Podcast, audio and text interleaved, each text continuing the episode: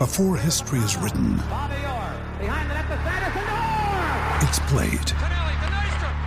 Before it's frozen in time, it's fought one shift at a time. Before it's etched in silver, it's carved in ice. What happens next will last forever. The Stanley Cup Final on ABC and ESPN Plus begins Saturday.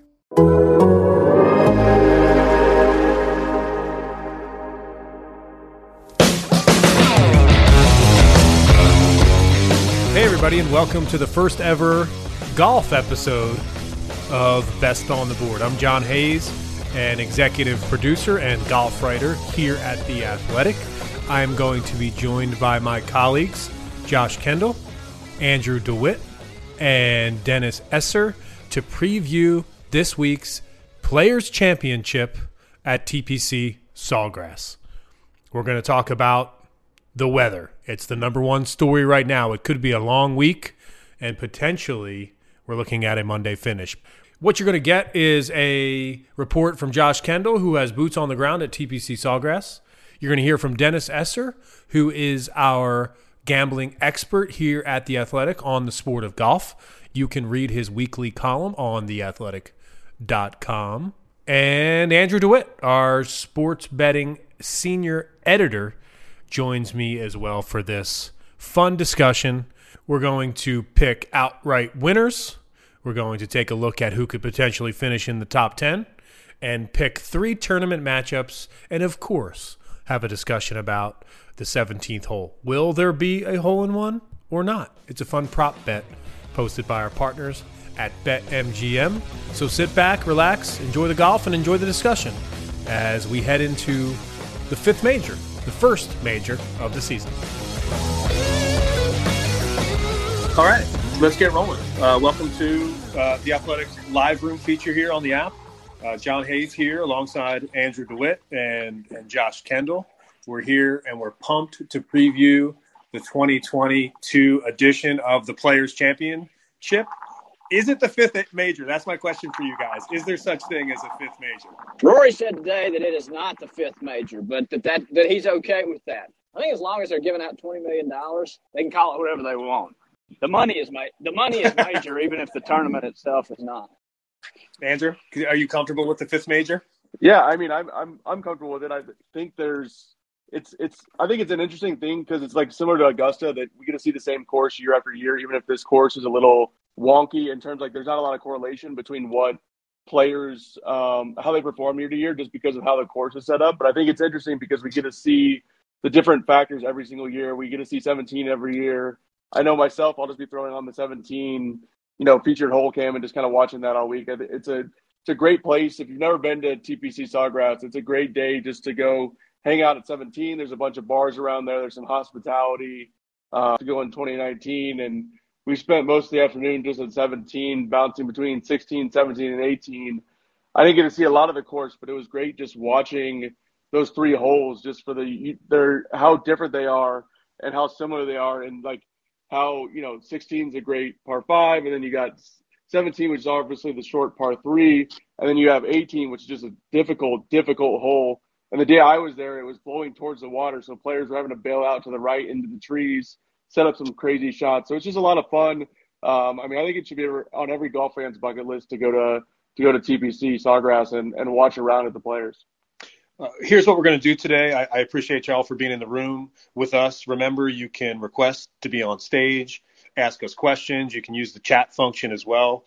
We'll try to answer some of your questions there. We're going to give you an update on the weather forecast. Clearly, you know, as we uh, sit here today on Tuesday early afternoon, the forecast is is not looking great, and I'm even prepared to predict that a Monday finish feels likely because of that. Hush, uh, Josh, John. Hush, John. Josh Kendall, uh, he has boots on the ground. Um, he is he is at TPC Sawgrass this week for the Athletic. We're going to get his thoughts on a couple news items. Um, Andrew and I are going to give you some outright picks for the week that we really like, some top ten um, finishes that we like as well, some tournament matchups. And Andrew mentioned uh, number 17, maybe a prop bet as uh, as well. So, um, Josh, let's start with you. I, I heard you say you're not looking forward to a Monday finish, but the the weather doesn't look good right now, does it? Well, the last I looked, anybody who jumped on here real early and, and, and heard us talking could probably hear the wind over my over my um, head, headset here. It's already whipping up. Um, it's about 50-50 clouds, but no rain right now. We might get they might get another practice round in tomorrow without any rain, but Thursday, Friday, Saturday at the moment are 95% plus. So you know, I, I I'm hoping you know they can finish this thing on Sunday. But you're right right now, if you if there was a prop bet on playing golf on Monday, you know, I I, I would put yes. So I use AccuWeather typically um, to track conditions across the country when it comes to golf tournaments. And the first time that I've seen this uh, on the app and on the website, it said, "quote Wet and stormy weather could lead to delays for the golf tournament." So even AccuWeather, Josh, is, is predicting is against me. Is against is, is me. against exactly you. right. Uh, but there's some some news today that that came uh, out of PGA Tour Commissioners Jay Monahan's press conference. You were there. Um, obviously, Phil Mickelson, a, a huge talking point.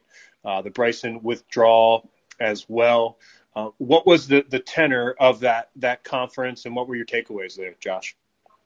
Monahan's tenor was very much the PGA Tour is healthy and strong. We've got a new TV deal we've got lots of money and we are moving forward. We don't have time to be distracted anymore by rival golf leagues, et cetera, et cetera. Now, pressed a little more on exactly what Phil Mickelson's future is with that, with this PGA Tour, he was a little, you know, less definitive. Um, he would he would not, as is his policy and as has been the policy of commissioners before him, speak about any current or potential disciplinary action. He said he has not spoken to Phil since this whole thing blew up mid February. Um, and he would welcome a call from Phil, but he doesn't feel like he ought to reach out. What he did not, he said that when Phil wanted to return to the PGA Tour, they would have a conversation. He did not say whether that conversation would include him welcoming Phil back whenever Phil's ready to come back or saying, how about another six months or how about X, Y, or Z? That's still very much up in the air. Right now, it seems like the PGA Tour is hoping that Phil Mickelson will keep his tail between his legs and his mouth shut for a little while longer and let some of this blow over and then deal with that when it comes up. I thought that potentially his next tournament would be the Masters. Do, do you see him potentially teeing it up before then? And, and is do you no. expect him to do you expect him to play the Masters? I do not expect him to tee up before then, and I think even the Masters is in question. That would be almost perfect because just the environment of Augusta, especially as a as a winner, as, as a former champion, that gives you some cushion. You know, you, you have some barrier there with the members. It's it's only going to get so bad at Augusta. We've seen Tiger return from not a similar situation, but an off the field issue you know, it, it's not going to be any worse than it was for Tiger, and it wasn't that bad for Tiger, who only had to deal with sort of a, you know, 90 seconds of a public slap on the wrist, and it, and Tiger is beloved at Augusta and, and everywhere again now. I think Phil would be welcomed back pretty quickly. Wherever he comes back, he's going to have to deal with that initial barrage. Then. Do you think how awkward is that Champions Dinner going to be? Because you know, there's, I mean, I think there are a lot of players who are interested in jumping ship and were interested in what they were offering. Do you think that Phil's going to get a lot of backlash for that, or are the players going to be forgiving because he was, like he said, he was kind of the one going to seek this out and, you know, maybe make improvements for the PGA Tour, which we haven't seen yet, but I think are coming down the road. I think you're seeing. I think overall and publicly they're going to be forgiving, but I think you, if you look just right behind what all of these guys are saying they're pretty chapped at the way that Phil handled it. And so, uh, like everybody is. So, what I think is going to be the biggest difference is if Phil comes in in hat in hand and says, "I'm sorry," because I know that this blew up. My, you know, my motivation was not right. I put a lot of, of fallout on all of you, and I'm sorry. Please forgive me. That's one thing. If Phil comes into the room and says, you know, I'm just waiting for everybody to say thank you for all the good I did, and starts taking credit for the new PGA TV deal and said, you know, then that's a different conversation. How and again, this is reading between the lines ish. uh, you know, it, it sounds like a lot of people, players who've dealt with Phil over the years, kind of are expecting option B. They're expecting Phil to kind of come in and say, you know, get ready to get ready for everybody to tell him thank you for all the good work he's done. And I don't think that's happening. Well, let's flip our attention to this week's event and Bryson DeChambeau, another uh, WD nursing um, a couple different injuries. I'm not sure exactly what it is. He's been pretty tight-lipped about it. Josh, do you have any updates on that situation and what Just, Bryson's future holds? Nothing beyond the wrist. I was surprised to see him go on the list at all because Friday when they when they released the field, Bryson DeChambeau's name was on there. That didn't last long. By Sunday, he had announced he was withdrawing. Um, he did the same thing kind of late in the game last week before Honda, saying the wrist wasn't quite ready. He's a guy that I definitely expect to be back by Augusta because he was he was second in line. He was he was strongly linked to the Saudi League, but not nearly in the position that Phil was in. And we haven't heard any comments like we heard from like we heard from Phil. So I think it's going to be a lot easier for for DeChambeau to come back. I'm a little surprised he's not here. Um, so I think he has some trepidation about it, but he'll be back sooner than Phil, I believe. I know Andrew's upset that Bryson's not there. Um, there was there was a, a, a cut prop you were thinking about.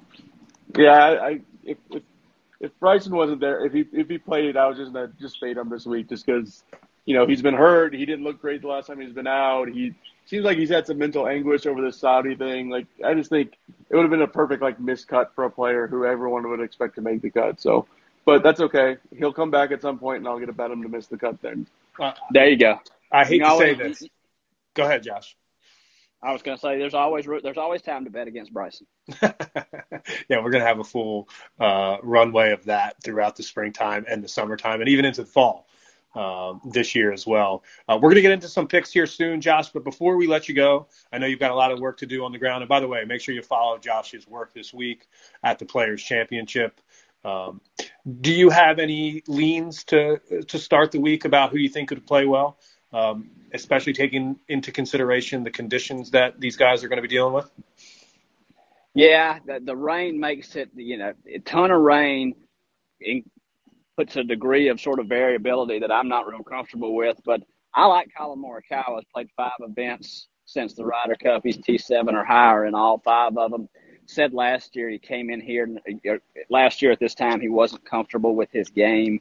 You know, this year he's very comfortable to the point where he's not planning on hitting a lot of balls on the driving range. He's just going to come out and play some golf, hold steady um, with with where he is about his game. You know, we've seen this guy win. We've seen this guy be a killer in big moments. I, Collin Morikawa was my early early week pick. I like it. Like it a lot. I've got him in a matchup that we're going to discuss later. I know Andrew's looking at him outright as well. His odds as of today are are 14 to 1, which not the best value in the world, but for someone like Collin Morikawa, who could potentially get it done this week, 14 to 1, um, is better than 8 or 9 to 1, which we've seen some favorites, uh, Jon Rahm to be uh, an example of that in the past. Favorites have gotten up to that short of a number. So uh, it should be a fun week. Josh, I appreciate you taking 15 minutes out of your day to, to join us and chat about the players. We'll talk to you soon. Thanks for having me, guys. You got it. All right. So, uh, as I mentioned before, make sure you get uh, involved with this this conversation, you can request to be on stage. Uh, right now, there's no line, so if you wanted to come on stage, uh, throw your name up there, and we'll get you on the show. Um, Jeremy J chimed in, uh, Andrew, and said, "Who are your favorites for this week, and why is it Patrick Cantlay?" Um, so we've already got a Cantlay backer, and we're going to get into Cantlay as well in a little bit. But um, the first thing I wanted to do with you, Andrew, is just start by identifying some players that maybe we hadn't thought about going into this week and maybe are now thinking about because of the weather conditions. Um, if you watch the Arnold Palmer Invitational this past weekend, you basically saw on Sunday what you'll likely see uh, this weekend at TPC Sawgrass, except for maybe a, a lot uh, softer and wet conditions, but the wind um, will be up. Is is there anybody that catches your eye that's that's a really good player. And by the way, I use fantasynational.com for my strokes gain statistics, and um, they have one of the best toggles that you uh, could could use in a situation like this when the course conditions are quote Windy AF, and that's what they'll be this weekend. So, it, does that change um, your mind or, or, give you anybody else to think about here, Andrew? Uh, one player I look like Gary Woodland. He he grew up in the Midwest. He grew up in these conditions where it's always windy, always wet, always not sunny and beautiful like in Florida most of the time or California. So I think he's one, and he's you know he's kind of turned around his game. He had a really good finish last week. Um, he seems to kind of be rounding back into form after he struggled after he won the U.S. Open. So I, am interested to keep an eye on him. Um, Will Zalatoris, I'm, I'm looking at the what you put in our kind of a little cheat sheet here. I mean, he's he's a great win player and he's a great ball striker, and I think that's what that's the type of player that wins at at TPC Sawgrass. So I, that's someone I'm going to keep an eye on. Um, I'm not going to bet pre-tournament on Will Zalatoris. But in Thursday and Friday, keeping an eye on things. If he's up near the leaderboard, I think that could be like a good and like live bet for me. Um, I've, I've I found like betting live is a lot of fun if you're paying attention to the tournament because it kind of gives you something else to root for. Um, I think that's just kind of why John and I probably bet on golf tournaments because they can be long and they, they take a long time and um, you know over four days. But I think that's someone else. And then Shane Lowry, I think someone mentioned him in the comments already. You know the the Irishman, he is a great uh, he's a great windy player. He's great at the Open. Um, I think he can nav- he finds his way around the course. He's great at Augusta, and that's another course that you know obviously you have to you, you have to it's a it's a mental challenge, and I think TPC Sawgrass can be a mental challenge on players because um, kind of looking at some of the stats as we mentioned, I think you know there haven't been back to back winner here in like 15 plus years. Um, it's a very random course in terms of like strokes gained um, and how players perform on it. There's not a lot of correlation year to year like say Augusta, there's tons of correlation. If you're a great Augusta player, you're probably gonna be a great Augusta player for the rest of your life. If you're not a great Augusta player, you're probably gonna struggle there. Um, and we've seen that traditionally. Whereas at Sawgrass, like those kind of go out the window. Um, so I think there's not a lot of correlation here, and that's kind of why this the the players has traditionally kind of produced some random champions. So I think it's gonna be a great week, especially if we get some wind and weather and you know change it up. I think that makes for more entertaining golf because what out of the you know the 45 plus tournaments on the PGA Tour every year, what 25 to 30 of those are birdie fest. You know, outside of the majors where they set up the golf course in a really tough. Exactly, and that's why I had so much fun watching on Sunday. Uh, that that final round of the API was was pure carnage. I think um, I made a note of it here that there were four players under par in round four of that tournament. Lucas Herbert, Tyrrell Hatton, Hideki Matsuyama, and Sam Burns. Four guys who made the cut were under par on Sunday. I think that's the type of conditions that we're going to be looking at um, when that wind really does pick up after the the rain comes through. Um, so I, I, do have my eye on those four guys for that reason. They've already proven it to me, and they've proven it to me like within the last couple days that they can deal with with these conditions. Uh, I think Sam Burns could be a really interesting uh, play here. Uh, somebody that has shot up near the top of the official world golf rankings. Um, which, by the way, did you see the note about uh, history this week and the world golf rankings? Uh, I did not. It was the it's the first time since the the rankings started that the top five players in the world are under 30 years old. I mean, golf is like just kind of going back to like general thoughts. We're like in kind of the PGA Tour. Like I think golf is in a really good place po- in a post Tiger world. I, I I do think Tiger will play again, but I don't think Tiger. I would have said pre car crash would he won another major. I think he had a really good shot at winning at Augusta again or a, an Open Championship like St Andrews. Um, but I think golf in general is like in a way better place. Like it's way more more well rounded than it's ever been, and there's a lot of entertaining players like Collin Morikawa, Daniel Berger, Brooks Koepka, you know, Patrick Cantlay, Justin Thomas, Rory McIlroy. Like these are all exciting players that I think golf didn't have right when Tiger Tiger and Phil were dueling in you know the early 2000s. I mean, I think is it safe to say that Tiger wouldn't have won as many majors as he did if he had this level of competition going like in the early 2000s? And that's just something to like. I mean, that's something I just think about like big term things as we consider like what Tiger? It's a fair question. I don't know if I can answer it, um, but I'll say that uh, the guys on this list that I talked about, under 30, top five in the world, Jon Rahm, Collin Morikawa, Viktor Hovland, Patrick Cantlay, Scotty Scheffler. You know who was a big part in making those guys want to play golf? Tiger Woods. So Tiger almost created this, if you will, just like he created the purse this weekend, by the way, and uh, how rich these these guys are. Remember, you can hop on stage, you can ask us questions. I want to start and do that. Will R um, is in the queue. Uh, I'll bring Will on stage. Will, what's going on? How are you? You there, Will? I am. Hi. Yeah. Thanks for doing this. I think this is a really good idea, really good use of uh, green room. So I'm intrigued as to, um, yeah, I love Rory. I'm a, I really feel he can do it in these um, slash fifth majors anymore. Like, can you talk me around? Has he got a chance? That's a great question. I'm always here to talk about Rory. He's one of my favorite players in the world.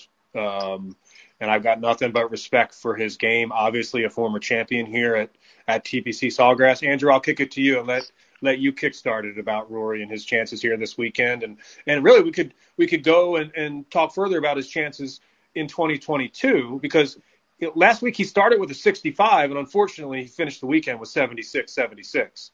Um, that's neither here nor there. This week, Rory, Andrew, what's your thought? I mean, I think Rory can win. It's just like he doesn't put it together all four rounds, and he keeps making little mistakes. Like last week, it was putting the putting the drive out of bounds after the the ambulance drove through. Um, you know, it was kind of a weird situation at Arnold Palmer, but an ambulance drove through the course. It's the only road in and out. They have to go across the road to hit a drive, and then he put it out of bounds immediately, and kind of like his entire tournament was kind of derailed after that moment. So I think like for me when I'm talking about Rory, like he's obviously one of the best drivers of the golf ball. You know, like he's putting up numbers that are close to what Bryson's putting up, and he's not bulking up the same way that Bryson did. Um, like he's a great putter, he's a great thinker around the golf course, but then at the same time, I think he just overthinks when he's putting himself into successful positions. And you know, this Rory has talked a lot about you know turning off his cell phone, getting off social media, you know, really being present and being all these things. And he's like a big self help guru, and he talked about that on his podcast. And like, I just wonder if he's like kind of missing that killer instinct that he used to have when he was younger. He's thinking about winning now and what that means versus when you're 25 years old or younger, you like you just go out and do it. And that's kind of like what we're seeing with like Collin Morikawa, Jon Rahm is just going out and you know just beating the heck out of the golf ball and just beating people. And so I wonder, like Rory, you know, he's what he's 30 now, I think, and, and it's like, are you like thinking too much about what it would mean to win at Augusta or win the Players Championship or win, you know, these other tournaments? And and but the scary thing is like you can see the game is all there. It's just like it never comes together. I mean, and I'm curious, Will, like on your thoughts too. Like, what does that look like? Like as a Rory fan and someone who follows him every week, like is that frustrating to you? Is because you can see when he's great and then see when he's struggling. I think the putt, he's not as good a putter. I don't think he's a very good putter. I don't know, maybe I'm just saying this like without having the stats to back it up, but and he's not consistent anymore. Like you say, four round consistency is gone. In his pomp, he was amazing. It's true. And uh, listen, I, I don't want to uh, stereotype golfers here, but usually, and this is myself included, usually when you've got a mallet putter, it means it's not the strength of your game. and um, Rory uses the mallet, and the, the, putting definitely is something that um, has lagged behind clearly his strength, which is driving the golf ball and ball striking. Um, that's what has made Rory great. Uh, clearly, his short game is classy enough, and you know, to be to be honest, uh, you know, thinking about him specifically for this week, he's twenty to one, uh, and it feels like a good number for a guy like Rory who just shot a 65 this past weekend. Obviously, didn't put it together for four rounds, and that's what he's going to have to do. Uh, this week is going to be a battle of attrition. It's going to be last man standing. And if Rory wants to flip that switch and he wants to make that that big time money grab that the Players Championship is, I mean, he's certainly somebody um, that can do it. So while he's not part of my outright selection for the week. At 20 to 1, if you told me that he was one of your outright picks, I don't think I would argue with it just on that that number alone and his experience and his history playing in windy and rainy conditions, being from Northern Ireland. That's golf, right? From where he's from. So I think that's something that he'll be able to deal with. And he's now in Florida where he spends a lot of time. So it's a home game for Rory this this weekend as well. Um, but Will, I really appreciate you hanging out and hopping in the room with us. Thanks, Lab. You got it. Um, we've got another uh, subscriber in the room. Uh, Dennis E is here, and I'm hoping that it's potentially somebody that we both know. Um, it is Dennis Esser joining us, who, by the way, you can read his weekly comment column on the Athletic. Um, he's got you covered with outright picks, DFS picks. Uh, one of the best columns we do at the Athletic every week if you're a golf fan. Dennis, what's going on, man? Thanks for joining. Hey, John. Hey, Andrew. Thanks for having me on. Yeah, absolutely. Um, what I'd love to get your take on uh, how you how you feel about this tournament sitting here today on Tuesday afternoon. You know, uh, on Tuesday, I'm I'm sitting here looking at it. I'm looking at the past champions, uh, the names, the type of players that have won before, and I'm thinking about ball striking. You know, just looking at what Collin Morikawa has done to this point, how he's played early in the season, but not yet winning. Um, you know, it was a valiant comeback attempt at the Genesis, and I just think you know he's poised to to put this on his back. You know, and and there's a couple other guys in this similar situation, but they have things they have to fix a little more than what Collin has to work on right now. Um, Jon Rahm's hitting the ball incredibly, but around the greens he's lost. So I'm wondering, can he find that this week? You know, and and he's a guy like Andrew was talking about before. I'm looking to add maybe on Friday, um, you know, at a longer number if he's just you know inside the top 20 on the leaderboard. I, I read something really interesting this week that at TPC Sawgrass, someone who drives the ball with accuracy and maybe a little bit on the shorter side, it doesn't kill you as much. And he kind of falls into that that group of players for me. So, you, have you thought about you know an advantage off the tee this week by not having to hit it high and bomb it 330 could actually help him out in these conditions? Yeah, I mean he can play it low. Um, he could play it with that little fade. You know, there's a lot of things that he can go to as far as ball striking goes, and it's all about that short game. If the short game's going, you know, I, I really think he has a good shot this week, and and you got to get him at the right number. You know, at 10 to one, 12 to one, with the way Rahm's short game is right now, I don't want to look at it.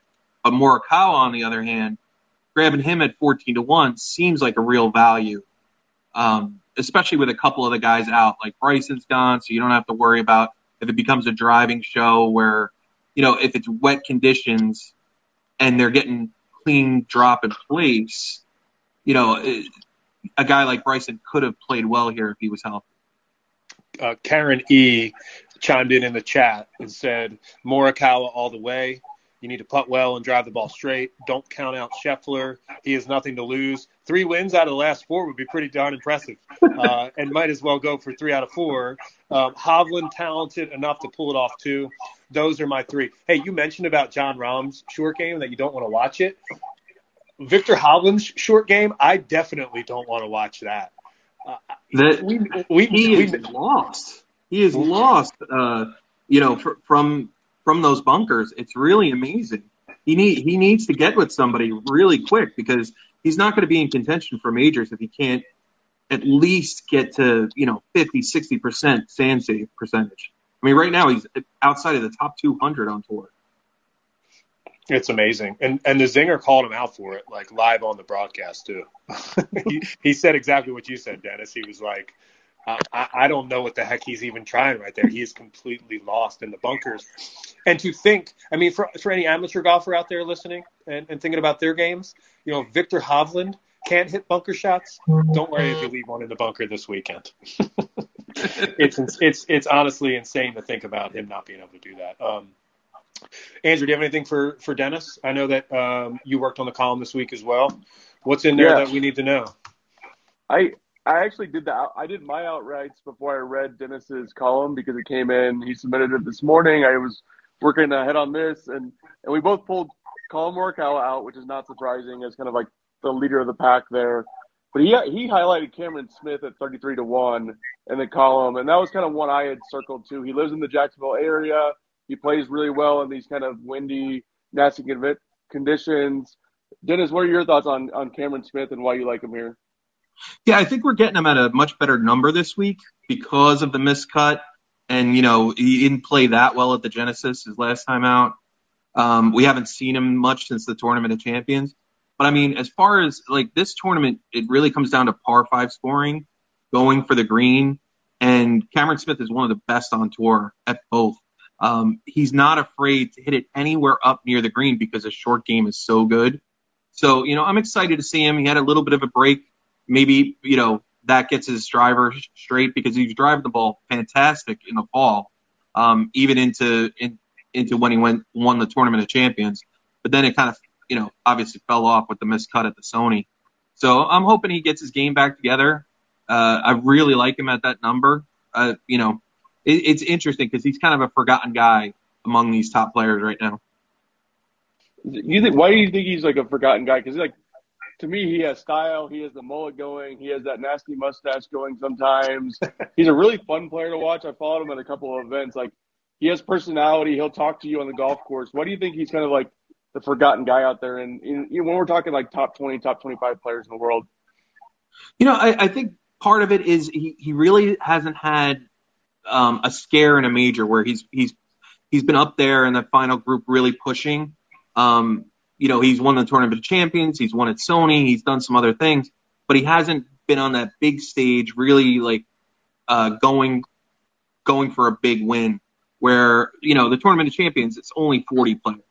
You know, I don't think a lot of people, even though he set a record for scoring at that tournament, battling Rahm, I don't think a lot of people give him credit for it because they think of it as, you know, almost uh, carnival golf because everything's a birdie.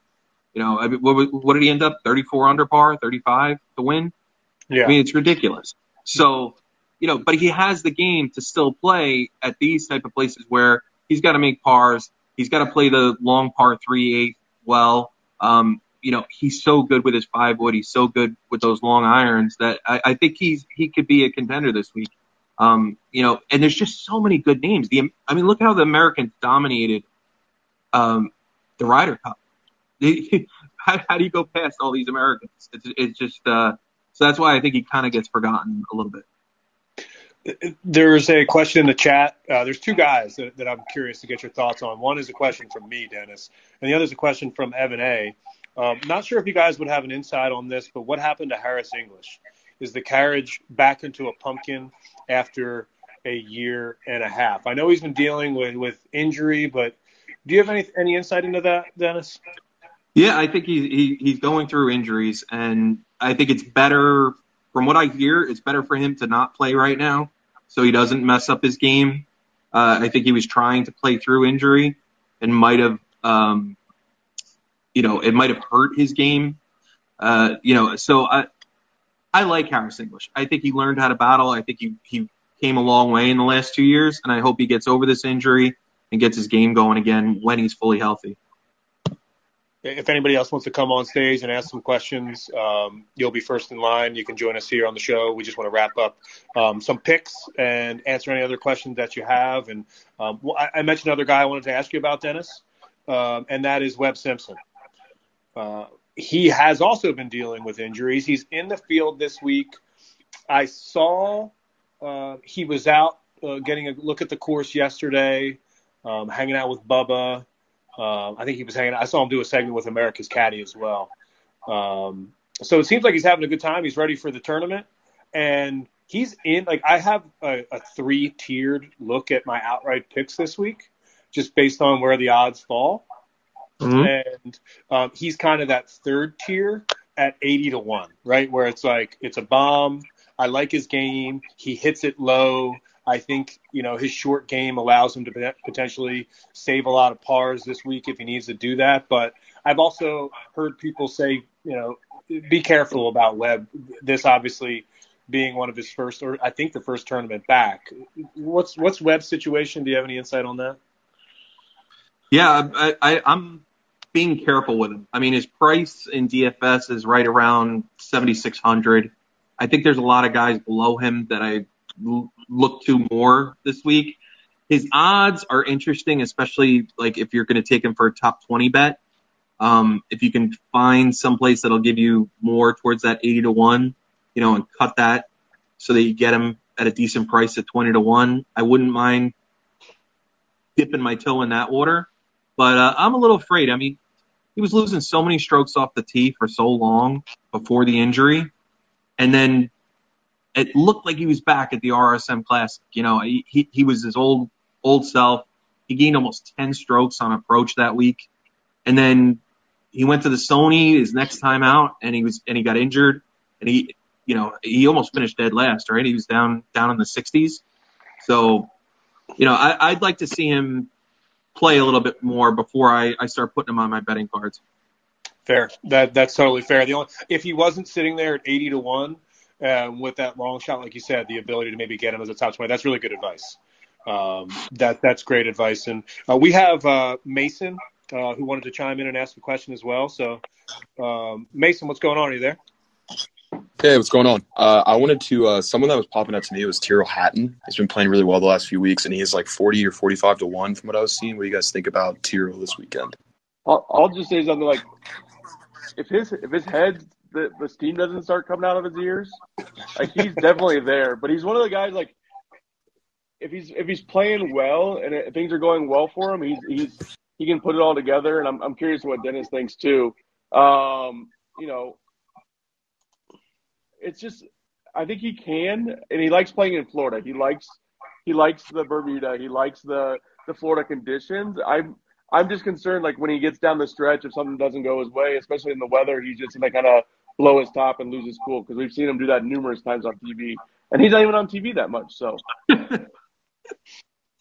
It's so true. I, I loved him last week as like a pivot play, leverage play off of Leishman because they were just too close in price um, in DFS, and I liked him as an outright. It, he almost came through. If he had kept his head together on Saturday, you know, he he would have walked away with this tournament. So, you know, I, for me, I don't think this is the place for him. I think Pete Dye courses probably are going to frustrate a guy like him because you, a lot of times you don't get rewarded for good shots. Um, there's little humps and bumps that kind of roll your ball to the wrong spots. So, and his short game, even even in his run on Sunday, you know, he was leaving leaving pitches like 20 feet short because you know he was getting in, his own head. So I, I don't like him as an outright, but he's definitely priced in the right spot for me to think about adding him uh, in this weather this week in DFS he was one of those guys that I mentioned off the top of this live room. Um, there was only four players under par on Sunday in those conditions, and he was one of them. So, uh, if you like the idea of recent results and somebody that uh, recently proved that they can play in high winds, um, he certainly uh, did that. Thanks so much for the question, Mason. Um, you know, there's a couple other categories we want to get into, but but quickly, I just wanted to say Daniel Berger at 25 to one is somebody else that I like this week, and Brooks Koepka at 40 to one is somebody that I, uh, the other player that I like this week. Those are my my three tiers, like as far as odds: 25 to one, 40 to one, 80 to one. Um, if I were to take players from from those categories, I, I really like the way Berger's low apex could work in the win this week. Um, mm-hmm. I think he's going to be able to hit fairway finders for the entire week um, and ball strike his way potentially to to contention. Um, and then uh, we have some top tens as well. Somebody mentioned Patrick Cantlay earlier. I like the idea of a Patrick Cantlay top top ten. Um, plus 200 isn't a great number, but double the money on somebody that's always in contention recently. Um, I don't hate that. Andrew, you've got some guys in that category as well. Uh, Seamus Power at eight to one to finish top ten. Like he's, you know, he had great great run going in the fall. I think Dennis wrote about him several times too. Um, but then now he's missed three missed cuts. Um, he finished 35th here uh, a couple years ago. So I mean, I like I like his game, and I kind of like when players struggle a little bit because they tend to bounce back, especially if they've had a really good strong run. Um, and then Maverick McNealy, I mean, he finished 73rd at Arnold Palmer, but beyond that, he's been in the top 35 all year long. I think this is a younger younger player that's just like starting to round into form and I think he could have a really good week here. Uh, and just curious what Dennis thinks about Seamus Power or any of his top ten bets too.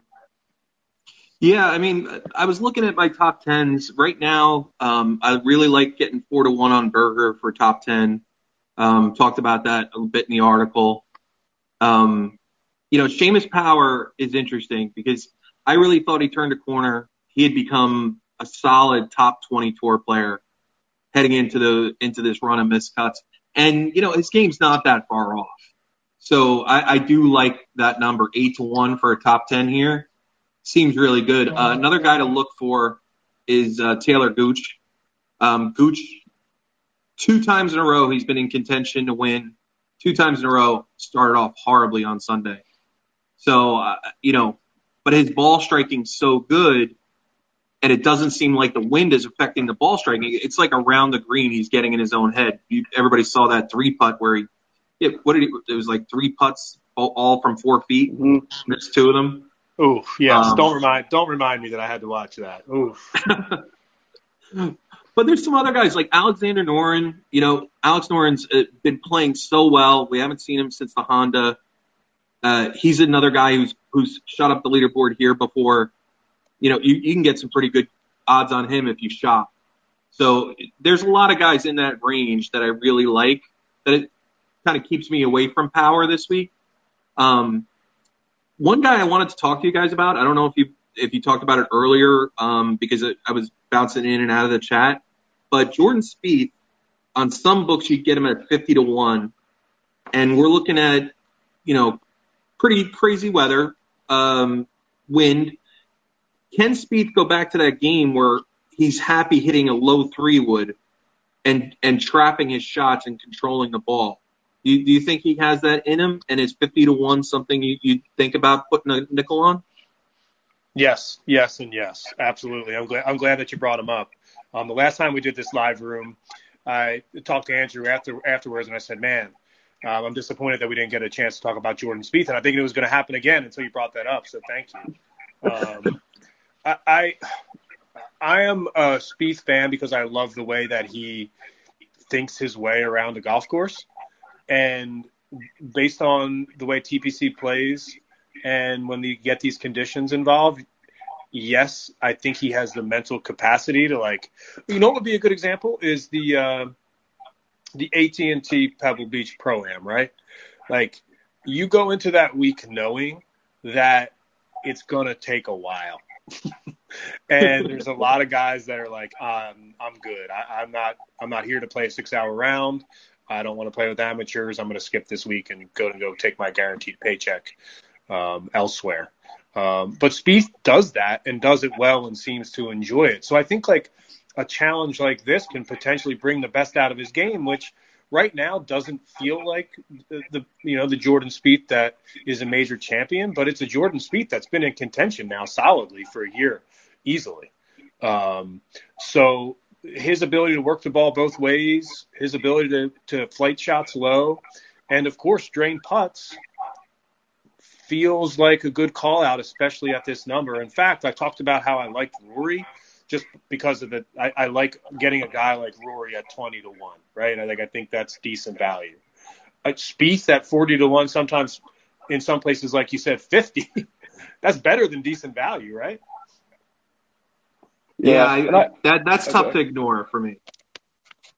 And I just want to call out, like we've talked about. I mean, we're always using BetMGM lines here, but I just want to call out. It is really important to go shopping for numbers if you're betting, especially if you're like you're in New Jersey, Colorado, those states that have a lot, of, Illinois that have a lot of different books. Like that can be the difference between winning and losing in a week. Given you know if you're if you're betting four or five times, I mean, and I think it's something we don't say enough. Like when we're talking sports betting coverage, is like it is so critical to get the right number it's critical to bet early in the week if you have someone that you're leaning because typically the numbers will move down as the week goes along, uh, especially the favorites. So like, you know, even in looking at Masters numbers right now, like Daniel Berger's 40 to one on the Masters, like there's, there's, there's value out there in looking ahead to the numbers and just making sure you're getting the right number at whatever book you're betting on is because it's, it, it really can be the difference between winning and losing, you know, long term. That's a great call out, Andrew. Um, all right, so before we get out of here, let's do um, tournament matchups. Let's start with Collin Morikawa versus Viktor Hovland.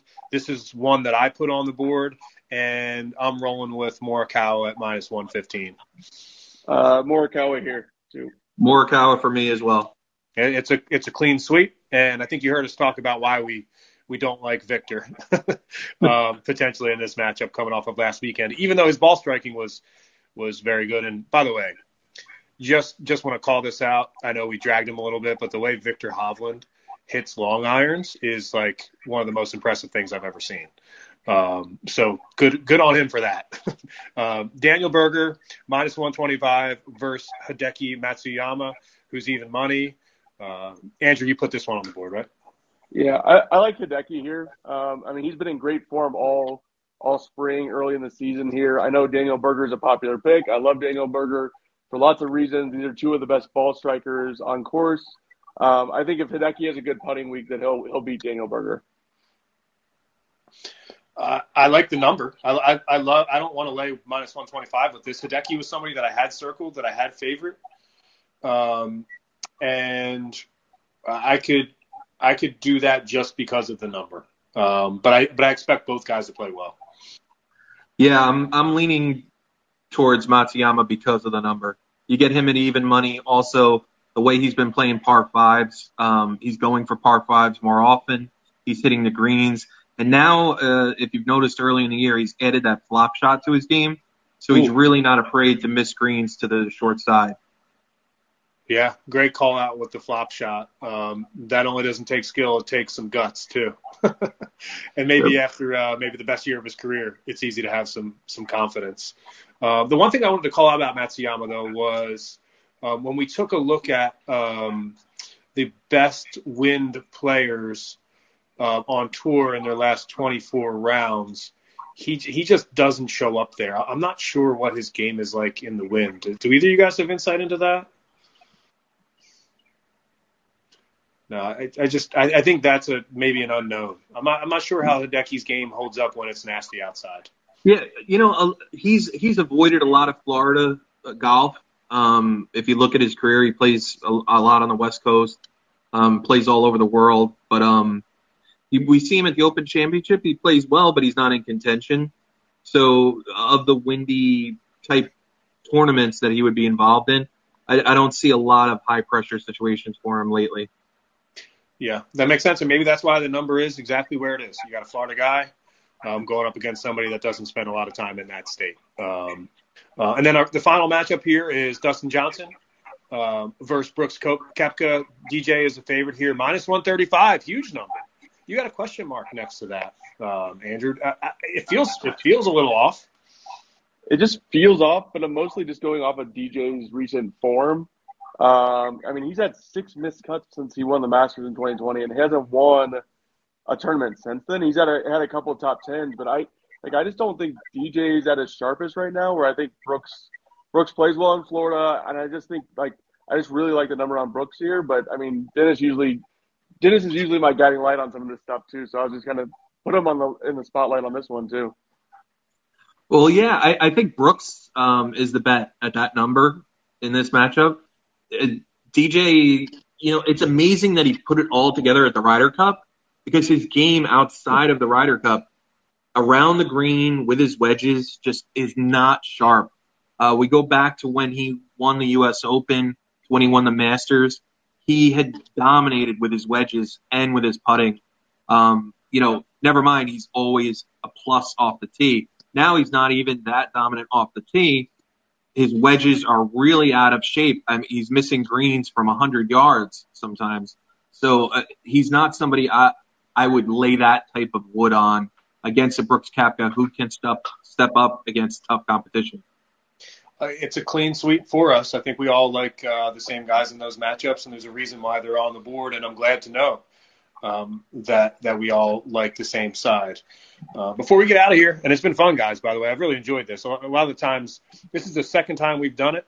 It's the second time the the room has gone longer for 45 minutes. We've got some really great questions, and um, we want to continue to do this. And Dennis, have you be a part of it as much as possible. So thanks for hopping in here.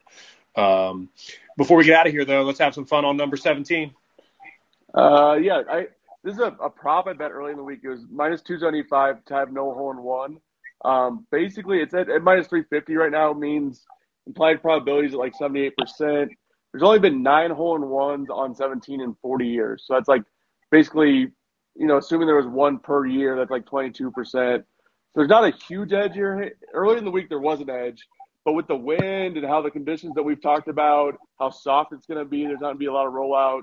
Um, I would say like betting no on on a hole in one on 17 could be a fun little prop bet, especially because you're going to see a ton of shots on 17.